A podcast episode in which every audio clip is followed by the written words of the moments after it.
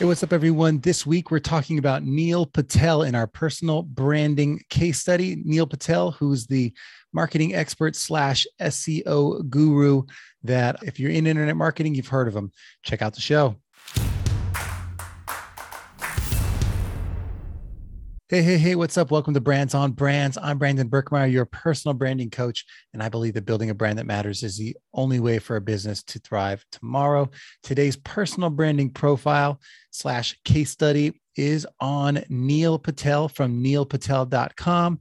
If you haven't heard of Neil, we're going to talk a lot about him today, but he is prolific in the internet marketing, digital marketing, SEO, search engine optimization space. And we're going to dive into that. But before that, if you are building your personal brand, one of the best ways to do that is to start a podcast. To help you with that, I have a free podcasting starter kit. Just go to brandsonbrands.com forward slash starter kit to check that out, or go to my website and check out all of our freebies at any time. So let's dive into Neil Patel and the story about his journey uh, of being a personal brand. First off, again, if you haven't heard of him, the Wall Street Journal calls him a top influencer on the web, period. Forbes says he's one of the top 10 online marketers. And Entrepreneur magazine says he created one of the 100 most brilliant companies in the world. He was also recognized as a top 100 entrepreneur under the age of 30 by President Obama and one of the top 100 entrepreneurs under the age of 35 by the United Nations. He's also been awarded congressional recognition from the United States House of Representatives. Um, so, Neil Patel, he founded a couple companies. If you've heard of them, uh, you'll know. One is called Crazy Egg, the other is called Kissmetrics, and a few other multi million dollar companies that he's worked to grow, including Ubersuggest and his agency, NP Digital, which has helped companies like Amazon, NBC, GM, HP, and Viacom grow their revenue. His website's got more than 10 million visitors a month and an audience from over 180 countries. And he helps other people build their web presence and online in a few different ways. He helps people one on one with his agency tools. He also helps people with his SEO tool so Ubersuggest, which has almost 300,000 daily users and is free for anyone to use, also has some paid options. And he produces content every week through blogging, webinars, conferences, podcast episodes, videos, you name it. So I definitely have stumbled upon Neil multiple times uh, through content, through podcasting, through everything else. And uh, the the tips that I, he's provided and the tools themselves are just amazing overall. But what I want to talk about is his story, right?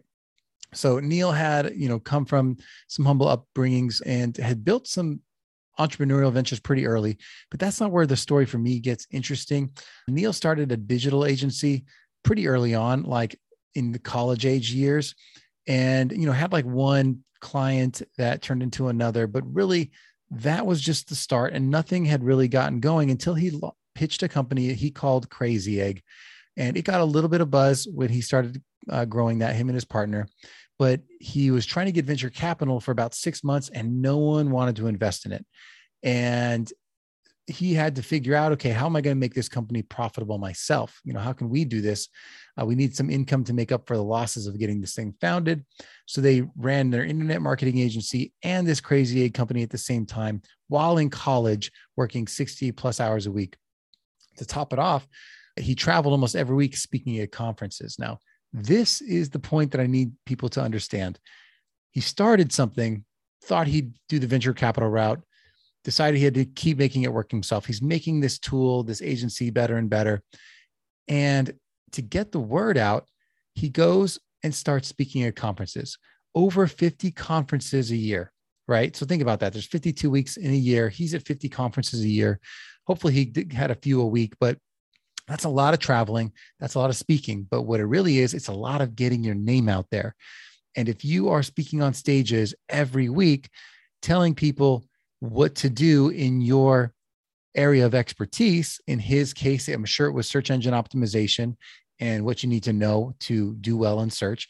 If he's telling people this every week and the companies at the time needed that advice, he's who they're going to look to as their guru, as their uh, person that's a thought leader in the space.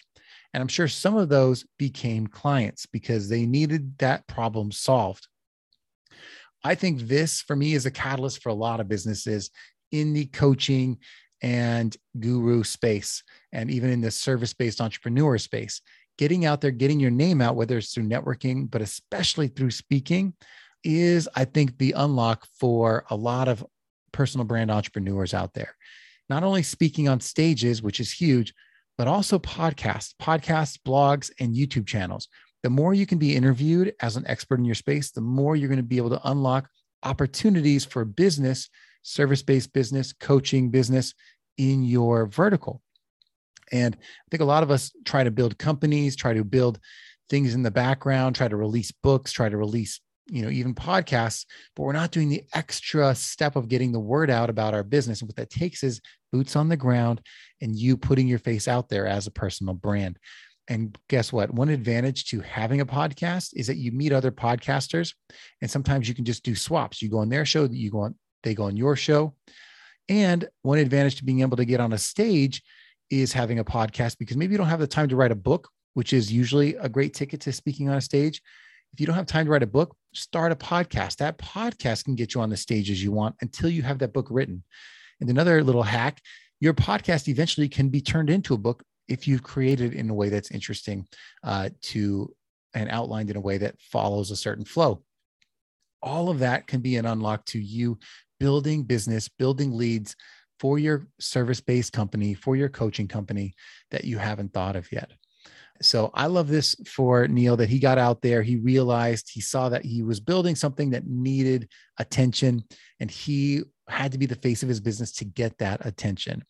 Eventually, he started a software company that he says it did something that was very uh, special in that he solved a unique problem that enough businesses were experiencing and he did it in a very simple way and this is through his analytics tools that and that became eventually kissmetrics but Kissmetrics solved broader problems in a very simple way.